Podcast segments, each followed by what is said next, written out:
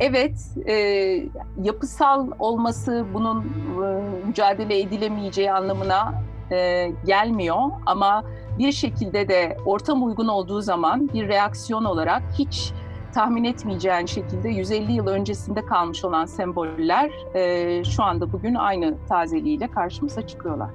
Bernie Sanders e, herkesin söylemini kaptı. Yani feminist olunacaksa da e, bir erkeğin feminist söylemi daha cazip geldi. Haber podcastle buluştu. Kısa Dalga yayında. Bizi Kısa Dalga Net ve podcast platformlarından dinleyebilirsiniz. Merhaba. 25 Mayıs 2020 akşamı Amerika Birleşik Devletleri'nin Minneapolis şehrinde 46 yaşında bir Amerikan vatandaşı George Floyd polis tarafından dolandırıcılık şüphesiyle gözaltına alınırken sokaktan geçenlerin gözü önünde 8 dakika içerisinde öldürüldü. Ertesi gün bu görüntülerin dünya çapında milyonlarca kişi izledi. Amerika Birleşik Devletleri'nde binlerce insan polis şiddetini ve siyahlara karşı ayıkçılığı protesto etmek için sokaklara döküldü ve protestolar polisin ve Amerikan başkanının tepkileri nedeniyle infiale dönüştü. New York ve Washington'da dahil olmak üzere 40'tan fazla kentte sokağa çıkma yasakları ilan edildi ve 25 kentte de ulusal muhafız birlikleriyle birlikte protestoculara karşı çok yoğun bir devlet şiddeti diyebileceğimiz bir tepki ortaya çıktı. Başkan Trump göstericilerin radikal sol örgütler tarafından sokaklara salındığını, başta Antifa olmak üzere bu örgüt ve insan hakları savunucularının haydut ve terörist olduklarını ilan etti. Gösteriler şiddetlendikçe o da bildiğimiz siyaset anlayışıyla eline İncil alıp kilisenin önünde e, bir görüntü verdi ve toplumu iyice germekten çekinmeyeceğini göstermiş oldu. Dün George Floyd için ilk cenaze töreni yapıldı. Tören baştan sona bir yeni Amerikan hikayesi kurmak için de adeta. Her detay, her figür, sahne, tabutun üzerindeki çiçekler oldukça parlak ve gösterişli bir e, film çıkardı karşımıza. Yoğun bir sembolizm e, aslında yağmur altında kalmış olduk. Cenaze töreni Minneapolis'teki North Central Üniversitesi'nin kampüsünde yapıldı. TV'lerden ve sosyal medya platformlarından canlı olarak yayınlandı. 25 Mayıs'ta sokaktan geçenlerin çektiği bir polisin bir insanı boğduğu bu görüntüler seyredilirken şu çok net olarak duyulmuştu. George Floyd nefes alamıyorum diyordu. Aynı 2014'te New York'ta yine gözaltına alınırken polis tarafından boğularak öldürülen Eric Garner gibi. Bu Amerika Birleşik Devletleri'nde zaman zaman çok da uzun olmayan aralıklarla gördüğümüz ve dünyanın dört bir yanından da izlenen polis şiddeti görüntüleri TV'den, sosyal medyadan üzerimize akarken aslında bir hiper gerçekliğe doğru dönüşmekteydi. Öyle ki izlediğimiz şeylerin önü alınamaz, engellenemez, ortadan kaldırılamaz olgular olduğunu düşünmeye başlıyorduk. Bu dehşet görüntüleri aynı dünkü cenaze töreni görüntüleri gibi bizi hızlıca yepyeni bir çaresizlik duygusunun doğru sürüklüyordu. Aslında cenaze töreninin bütün amacı da bu e, çaresizlik duygusunu biraz azaltmaya, insanları teselli etmeye çalışır gibiydi ama kendi hiper gerçekliğini yaratıyordu. Çünkü törene baktığınızda çok enteresan e, momentler yaşandı aslında tören boyunca. Törende konuşma yapan sivil aktivist Alfred Sharpton, herkesi polisin Floyd'un boynuna bastırıp ölümüne sebep olduğu süre olan 8 dakika 46 saniye saygı duruşuna davet etti. Polis şefi ve komiser yardımcısı tabutun önünde diz çöktüler. Eyalet senatörleri, vali, belediye başkanı da törendeydi. Hatta belediye başkanı törenin e, tören içerisinde tabutun önünde diz çökerek ağladı. North Central Üniversitesi rektörü, üniversitede siyahi gençlerin eğitimine katkı sağlamak için George Floyd adına bir burs programı açtıklarını ve şimdiden 53 bin dolarlık bağış topladıklarını duyurdu. Yarın Kuzey Carolina'da ve 9 Haziran'da Houston'da George Floyd için iki cenaze töreni daha yapılacak.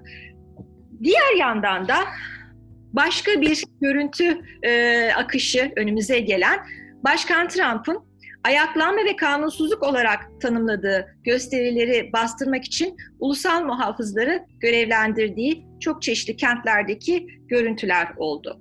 Ülke çapındaki valilere yaptığı telekonferansta da Trump'ın şu sözleri sarf ettiğini öğrendik.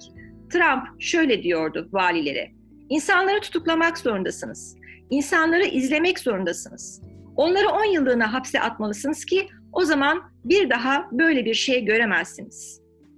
bütün Amerikan kentlerinden ağır silahlı, zırhlı, tam donanımlı, sanki Afrika ya da Orta Doğu'da operasyon için hazırlanmış birlikler Amerikan kentlerinde Amerikan vatandaşlarına karşı konuşlanmışlardı. Son 10 gün içerisinde karşı karşıya kaldığımız bu hiper gerçeklikler en sonunda bize şu soruyu sorduracak gibi görünüyor. Hele hele üçüncü tena, cenaze töreninde bittikten sonra herhalde şöyle bir fikirle karşı karşıya kalacağız. George Floyd gerçekten öldürüldü mü? Bugün Akça Ataç'la birlikte Amerika Birleşik Devletleri'ndeki bu yoğun protestoları ve ortaya çıkan bu hiper gerçeklik e, akışını değişik bir çerçevede aslında tartışmaya çalışacağız. E, baştan beri aslında e, dediğim gibi çok farklı kavramlar üzerinden bu meseleyi düşünmeye başladık ama e, bir bütün olarak Başkan Trump'ın başkanlık döneminin Amerika Birleşik Devletleri'ndeki bazı toplumsal fay hatlarını daha da belirginleştirdiği ve daha da derinleştirdiği hep aklımıza bu tartışmaları yaparken.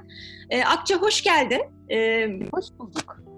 E, bu konuları seninle tartışmak beni zaten ayrıca heyecanlandırıyor. Onu sana söylemiştim ve George Floyd e, olayından önce de biz aslında seninle e, seçim sürecini, Trump'ın e, bütün kurtulduğu problemleri, işte seçim sürecinde kendisi nasıl yine alternatifsiz bir lider haline getirmeye çalıştıklarını çalıştığını konuşalım ve Amerikan toplumunda bunun yansımalarını tartışalım diyorduk ama bu olayla birlikte gerçekten yeni bir e, bağlamda bu konuları tartışacağız bugün seninle.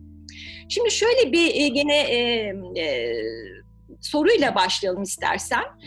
E, sence Trump'ın başkanlık dönemi Amerikan toplumunda hangi derin kırılmaları beraberinde getirdi? Bütün bu son günlerde yaşadığımız hiper gerçeklikleri birlikte ele alırsak, bu kadar büyük bir nüfusun bu kadar kutuplaşmış olması nasıl mümkün oldu? Salgın sırasında e, sınıf savaşı ile ırkçılık karşıtının bir araya geldiğini görüyoruz ve bu muazzam bir toplumsal dinamik aslında. Sence bu yeni toplumsal dinamik bu daha da derinleşmiş fay hatlarını e, Amerikan toplumu için gerçek bir dönüşüm e, dinamiğine dönüştürebilir mi? Neler e, geliyor aklına bu e, sorularla birlikte? Ee, herkese merhaba. Ee, bir kere e, Özlem Hocam e, seninle birlikte olmaktan e, çok mutluluk duyuyorum. Gerçekten planlarımız başkaydı, başka konuşma düşünceleri vardı. Fakat Kıvılcım bir kere çaktı mı o senin dediğin fay hatları bir kere enerji yüklendi mi e, hiç beklenmedik olaylar, beklen, beklenen ama beklenmedik zamanda çıkan olaylar şeklinde karşımızda çıkıyor. E, şimdi Amerikan siyaseti çok e, değişik. Yani hani akademiden baktığımız zaman diğer e, siyasetleri anlamak, ülkelerin siyasetlerini anlamak, belki Amerikan siyasetini anlamak, toplum yapısını anlamaktan e, biraz daha kolay. E, bu sebepten dolayı aslında siyaset biliminin dört ana konusundan bir tanesi e, Amerikan siyaseti oluyor. Ve e, gerçekten tarihi yapısını, toplumu, güncel olayları, işte seçimini, anayasasını, başkanlık sistemini, her şeyini çok iyi bilerek doğru bir öngörüde bulunulabiliyor aslında. Ee, mesela ben kendi adıma bu e, çalışmaların bir kısmına bulaşmış biri olmama rağmen Trump'ın seçilmesini öngörem öngörememiş bir insanım. Tabii Hillary Clinton e, seçim kampanyasını takip edip de hani bir e, kadın başkan e, hedefine kilitlenmiş olmamın da herhalde bunda bir etkisi var. O yüzden hani böyle öngörmeler ve doğru nokta atışlar Amerikan siyasetini dışarıdan inceleyenler için aslında çok kolay bir şey olmuyor gerçekten.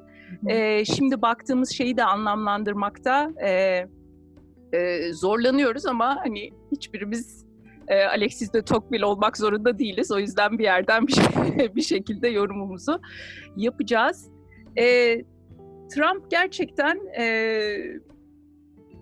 büyük bir e, yani inanılmaz bir e, farklı olaylar zincirleri silsilesi insanları hayretten hayrete düşüren bir başkanlık dönemi e, sergiliyor. Biz de bunu bu şekilde gözlemliyoruz. E, evet kutuplaşma tavan yapmış durumda ama her şeyden önce sanırım e, Trump'ın kutuplaşmayı başlatan değil de daha önce Obama'nın özellikle ikinci dönem başkanlığında e, yerinden oynamış taşların e, ve onun e, ortaya çıkardığı olayların bir sonucu olduğunu düşünmek gerekiyor. E, hak temelli ve hak savunuculuğu e, odaklı baktığımız zaman Obama'nın dönemindeki e, siyasetini, iç ve dış siyasetinin böyle bir kırılmaya neden olduğunu e, göremedik. Ben de kendi adıma göremedim ama aslında şimdi geriye dönüp baktığımız zaman işte mesela I can't breathe, bu nefes alamıyorum olayının ilkinin e, Obama döneminde yaşanmış olması, Ondan sonra işte bu e, tarihsel iç savaş simgelerinin aslında e, Obama'nın ikinci döneminde yine çok fazla kullanılır hale gelmiş olması ve e, Obama'nın mesela ikinci dönemi Türkiye içerisinde de çok büyük bir e, reaksiyon olmuştu. Neredeyse e, Amerikan siyaseti ve seçimine Türkiye'de gerçekleşiyormuş şekilde angaja olmuştuk. Trumpçılar ve Hillary'ciler şeklinde Türkiye'de de ikiye ayrılmıştık e, bir şekilde Obama'nın e, siyasetinin de e, bu beyaz üstüncülüğü e, ortaya çıkaran bir reaksiyoner, tepkisel bir durum ortaya çıkardığını, e, Trump'ın da bunun bir ürünü olduğunu anlıyoruz ve e, mesela yine o dönemde ikinci e, başkanlık döneminde bu e, Black Lives Matter e, siyah e, yaşamlar önemlidir diye mi çevriliyor bilmiyorum Türkçe'de. E, bu kampanyada daha önce başlamış olan bir kampanya ve e, üniversitelerde çok fazla ele alınan e, ve dersleri verilen Black Lives Matter dersleri, işte bunun müfredatı, müfredatın bir parçası haline getirilmesi, derslerde öğrencilerle e, bu konunun konuşulması gibi e, yöntemler aslında benimsenmişti bu kutuplaştırmayı e, sona erdirmek için.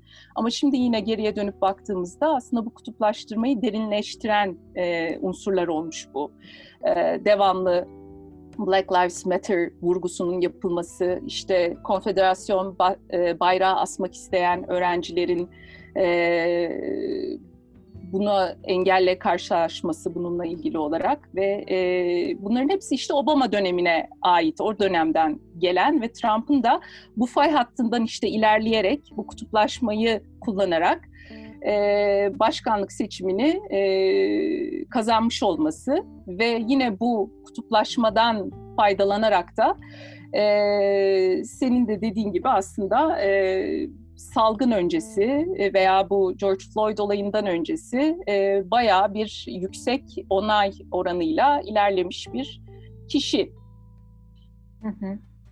Evet yani e, meseleyle mücadele etmek için uygulanan politikalar ve gündemde tutulmaya çalışılan e, fikirler, söylemler, ırkçılık karşıtlığı, işte eşitlikçi e, siyaset ve politikalar bir yandan da diyorsun tam tersi bir şekilde o beyaz üstüncülüğü besledi e, ve evet. e, bu noktaya getirdi. Yani bir şey çözmek için atılan adımlar Amerika Birleşik Devletleri'nde hakikaten karşı e, tepkisini e, çok daha hızlı bir şekilde gündeme getirdi. Bu çok hakikaten büyük bir çelişki ve ikilem Amerika açısından.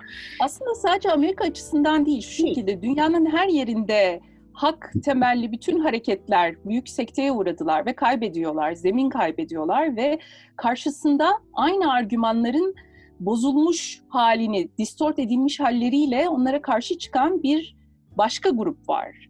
Yani ve, beteri ortaya çıkıyor değil mi? Daha bir beteri ortaya çıkıyor ya. Daha bir beteri ortaya çıkıyor ve e, bu anlamda işte hani tarihsel olarak da belki konuşuruz bunun ee, işte siyahi hareket, e, insan hakları hareketi 60'larda bu aynı zamanda işte kadın hareketiyle el ele, daha sonra savaş karşıtlığıyla el ele, çevre hareketiyle el ele böyle bir e, yumak şeklinde büyüyerek ilerliyor, dalga şeklinde iler, e, büyüyerek ilerliyor.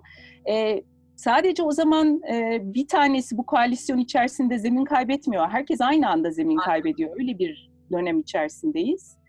E, ve e, nasıl bir söylemle ve nasıl bir pratikle ve nasıl bir toplumsal hareketle yeniden e, hak temelli bir e,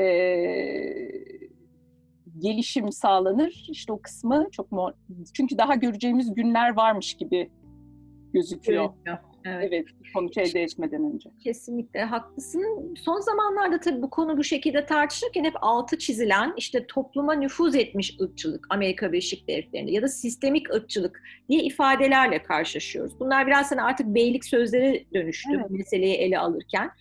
Yani aslında meseleyi Amerika'nın kuruluş dönemine, işte tarihine mal etmek, yenilmez bir hastalık gibi göstermek. Yani aslında ırkçılığı bugün için sürekli yeniden üreten, bugün işlerlikte olan toplumsal ve süreç, süreç ve mekanizmaları da aslında biraz görünmezleştiriyor gibi geliyor bana. Yani aslında biz hani bu tarihsel arka plan tabii ki çok önemli bir miras. Ama bugün Amerika Birleşik Devletleri'nde ırkçılığı yeniden üreten söylem ve süreçlerde desek mesela nelerden bahsedebiliriz? Örneğin birkaç gün önce e, işte bu konuyla ilgili yapılan programlardan birinde bahsedildi. Joe Biden mesela olaylar üzerine bir konuşma yapıyor ama konuşmada hiçbir şekilde polis şiddeti ifadesine yer vermiyor.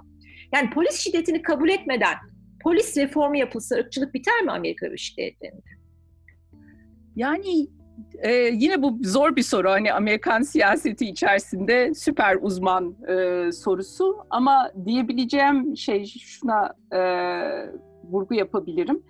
E, bir yandan ırkçılıkla mücadele, öbür taraftan suç ve e, uyuşturucu e, çeteleri, kartelleri e, ile mücadele bunların kesiştiği yerler var. Bunların kesiştiği ve polis şiddeti ve çete şiddetinin de karşı karşıya geldiği yerler var. O yüzden e, işte ırkçı bir terim olmazsa siyah beyaz bir durum değil bu. Evet. E, ve o kesiştiği noktalarda e, kim yüzde kim yüzde yüz haklı, kimin söylemi e, daha doğru kısmı da son derece karışmış durumda. E, Joe Biden'ın böyle bir şey dememiş olmasının sebeplerinden bir tanesinin e, polis teşkilatının aslında gerçekten e, uyuşturucuya yönelik ve işte yargı sisteminin verdiği mücadele. Ama öbür taraftan da polisin e, bu ayrımı yapmadan orantısız güç kullanarak işte insanları dizleriyle yere yatırarak nefessiz bıraktıkları e, durum nerede bu dengeye gelecek, nerede orantılı güç, nerede adalet uygulanacak yine bu e, hem Amerikan sisteminin hem hepimizin e, problemi. E, tarihsel sembolizm göz ardı edilebilecek bir şey değil bu noktada. Ne dedik? 60'lar, 60'ların sonu, 60'ların sonundan işte 11 Eylül'e kadar olan devletin yeniden e, güç e, kazanmaya karar vermesi e, ne kadar olan süre içerisinde e, hak savunuculuğu, hak temelli hareketler bunlar kazanıyorlardı ve bu noktada da o semboller geriye itilmişti. Ve o sembolleri kullanmak isteyenlere karşı da e, işte utandırma, dışlama gibi son derece hafif mekanizmalarla aslında başarı elde edilebiliyordu. Yani ve e, insan hakları söyleminin kazandığı günler içerisinde e, Martin Luther King e, hareketinden sonra o e, konfederasyon bayrağının kullanılmasının e, sınır, sınırlandığı, işte arka plana e, geçtiği zamanları biliyoruz. Ama Obama'nın başkanlığının ikinci döneminde bu bir reaksiyoner e, gösteri olarak da işte üniversite kampüslerine e, gelecek kadar e, ortaya çıktığını, işte plakalarda bunun sticker olarak ol, olsun mu olmasın mı davalarının açıldığı e, bir problem var. İşte e, iç savaş e, komutanlarının heykellerini ne yapacağız, onları yıkacak mıyız? E, işte Robert Lee'nin heykeli üzerinden dönen tartışmalar gibi. Yani iç savaş sembolleri bunun bir e, e, ne kadar yükseldiğinin göstergesi. Önce bunlar e, geri planda kalmalı ve işte Amerika'nın yaşadığı e, ama arkada kalan bir e, tarihi dönemin e, unsurları iken şimdi e, işte t-shirt yapıldığı, ondan sonra kiliseye e, silahlı saldıranların e, kullandığı bir e, sembol haline geldi. E, ve silahlı çatışmaya dönmese bile bunlar bizim e, geleneklerimizin içerisinde. Madem herkes geleneğine sahip çıkıyor, ben de bu geleneğime sahip çıkmak istiyorum diyen e, Güneyli e, gruplar e, ortaya çıktı. Yani e, evet e, yapısal olması bunun e, mücadele edilemeyeceği anlamına e, gelmiyor ama bir şekilde de ortam uygun olduğu zaman bir reaksiyon olarak hiç tahmin etmeyeceğin şekilde 150 yıl öncesinde kalmış olan semboller e, şu anda bugün aynı tazeliğiyle karşımıza çıkıyorlar. Bizi Kısa Dalga Net ve podcast platformlarından dinleyebilirsiniz. Evet, şimdi biraz istersen tabii daha uluslararası ilişkiler konularına doğru gelelim. Yani biraz kaçınılmaz tabii meseleleri evet. konuşmak. Çünkü e, gerçekten bu son gelişmelerin Trump açısından muazzam bir e, dezavantaja mı dönüştü? Yoksa Trump'ın bunu kullanarak aslında çok e, temel hedef kitlesi olan, e, çok iyi eğitimli olmayan e, beyaz yaşlı nüfusu iyice e, konsolide edip edemeyeceğini seçmen e, kitlesi olarak, tabanı olarak tartışılıyor bol bol.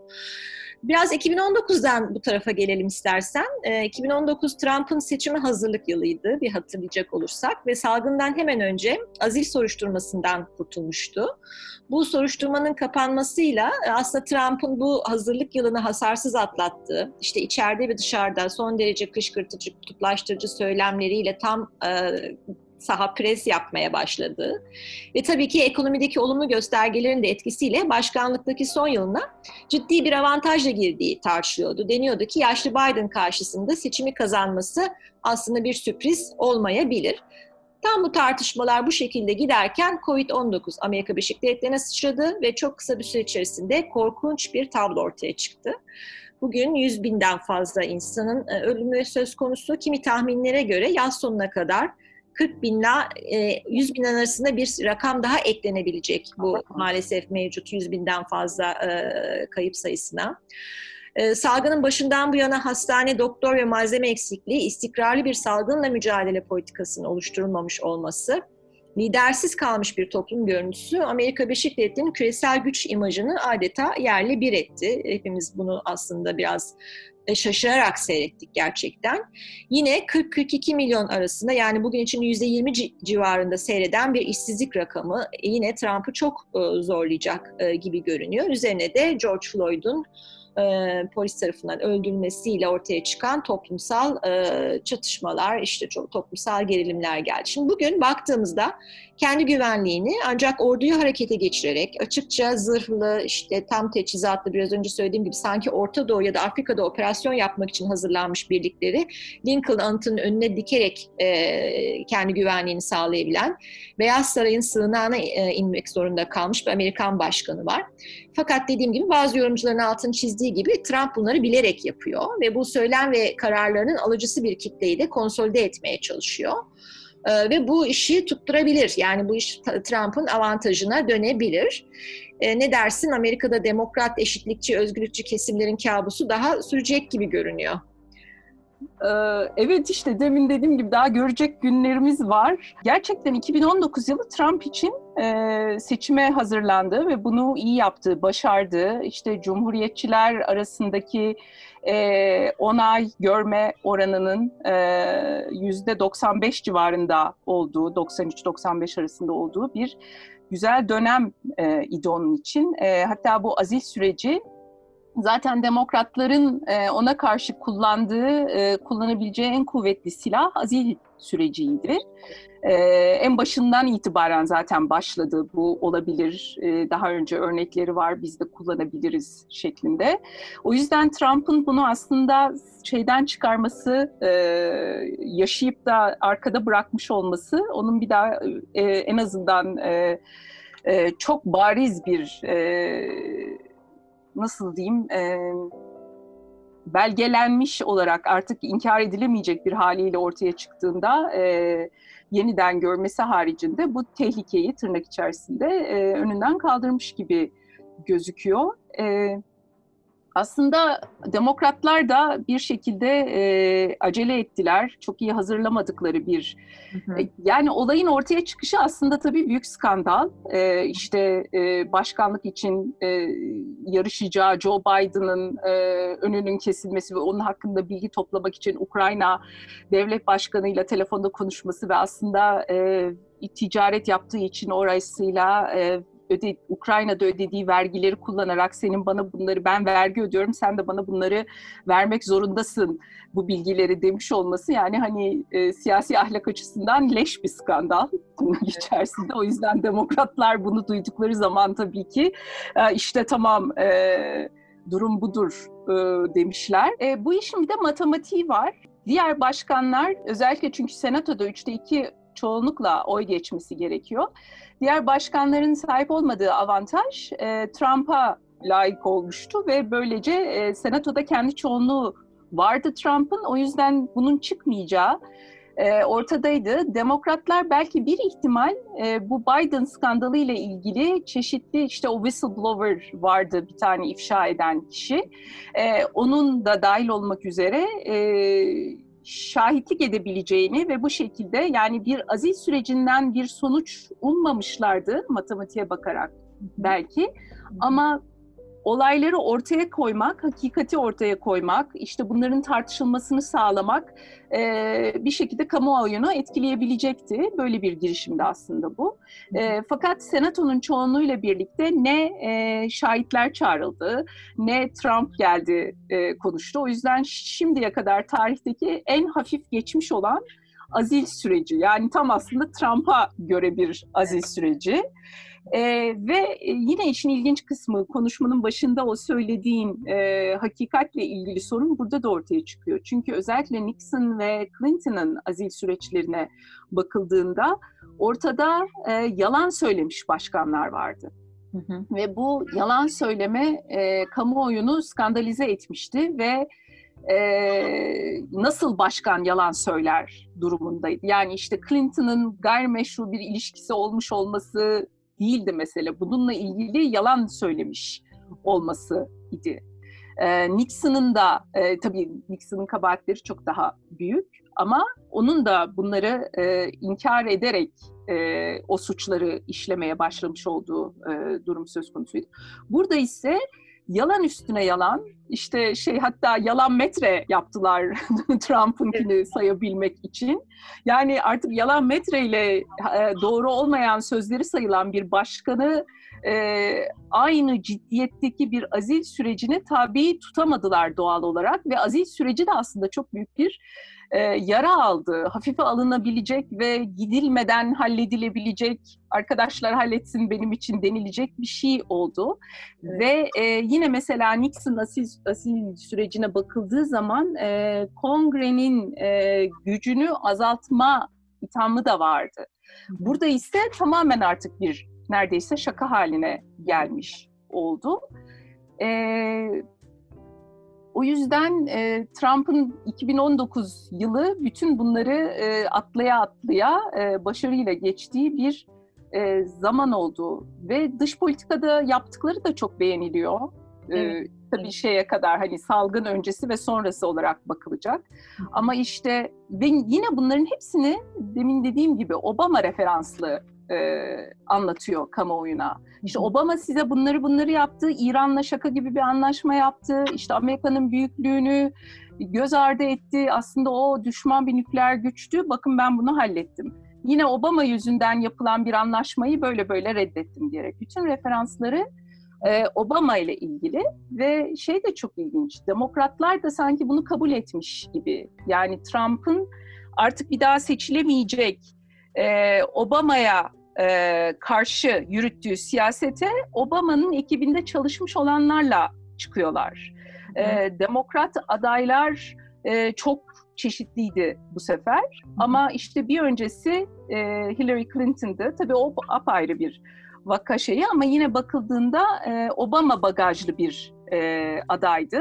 Yeni Şimdi de e, Joe Biden yine aynı şekilde. Yani demokratlar da bir daha Obama'yı koyamıyoruz ama o zaman Obama ile çalışmış olan ve tanıdık olan adaylarla devam edelim şeklinde. E, Trump'ın bu hani artık e, olmamasına rağmen Obama ile mücadelesini destekliyorlar.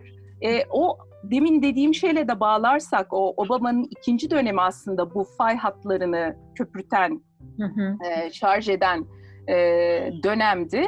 E, o zaman aynı şeyler devam ediyor. Diğer taraf yine o fay hatlarındaki e, öbür e, grubu Trump da bunlara karşı duran kahraman e, kişiyi temsil ediyor. Hayata kulak ver. Kulağını sokağa aç. Haberi duy. Haber podcastle buluştu. Kısa Dalga Podcast. Yani şimdi buradan baktığımızda tabii e, tekrar bir e, ümidi ortaya koyabilmek, bütün e, küresel siyasetin birçok alanında olduğu gibi ve birçok ülkede olduğu gibi Amerika Birleşik Devletleri'nde de yani gözümüzü kadınlara çeviriyoruz ister istemez. E, gerçekten Alexandria Ocasio-Cortez, İlhan Omar, Kamala Harris gibi e, figürler e, geleceğe doğru bir e, ümit beslememizi e, sağlayan e, kadın figürler bunlar. Ee, Biden'ın bu süreçte özellikle George Floyd'un e, öldürülmesinin ardından e, kadın ve siyahi bir başkan yardımcısı adayıyla mesela kamuoyunun önüne çıkmasının çok önemli olacağını belirten e, yorumcular var. Ki çok hakikaten bu da biraz insanın içini burkan bir şey. Yani böyle bir olay olmadan bunun gelmemesi, gündeme gelmemesi değil mi zaten ırkçılık? Yani bir siyahi Amerikan vatandaşı polis e, şiddetiyle hayatını kaybediyor ve arkasından siyahi bir başkan yardımcısı, e, yardımcısı adayı Biden e, tespit edersek, böyle bir aday üzerinde uzlaşılırsa işte kamuoyuna böyle bir mesaj verilir falan. Yani seçimler için araçsallaştırılmış bir eşitlikçilik, seçimler için araçsallaştırılmış bir ırkçılık karşıtlığı. Yani neyi değiştirebilir, neyi çözebilir? Gerçekten demokratların karnesi bu açıdan e, pek parlak görünmüyor bana ama kadın e, siyasetçilerin bize verebileceği umuttan biraz bahsedecek olursak şunu da hatırlatarak sana bu soruyu yöneltmiş olayım. Örneğin George Floyd'un bu en son öldürme olayında e, Minnesota eyaletine e, eyaletinden bütün demokrat e, özellikle kadın vekiller ve, ve senatörler bölge başsavcısına bir mektup yazdılar ve soruşturmanın bütün yönleriyle derinleştirmesini, bütün e, delillerin, görüntülerin güvence altına alınmasını çağrısı yaptılar ve dediler ki hatta tamamen yeni baştan bağımsız bir soruşturma daha açılsın. Yine Temsilciler Meclisi Başkanı Nancy Pelosi mesela George Floyd'un öldürülmesinin bir suç olduğunun altını çizdi. Yani Biden'ın e, terminolojisiyle tamamen e, ne diyelim e, ondan çok daha cesaretli bir şekilde aslında suç kelimesini kullandı. Öldürmesi suçtur e, diye. Yani baktığımızda hani e, e, kadın siyasetçilerin, kadın figür, figürlerin bu olayda da derhal ön plana çıkarak en gerçekten sağduyulu e, söylemleri geliştirilebilmeleri, çağrıları yaptım, yap, yapabilmeleri bize umut verebilir gibi geliyor bana. Ne dersin bu konuda? Bundan sonra e, başkanlık sistemi içerisinde e, ortaya çıkacak olan kadın adayların karşısında artık Bernie Sanders'ın olmaması gerekiyor. Yani, yani bunu bir ortaya koyalım.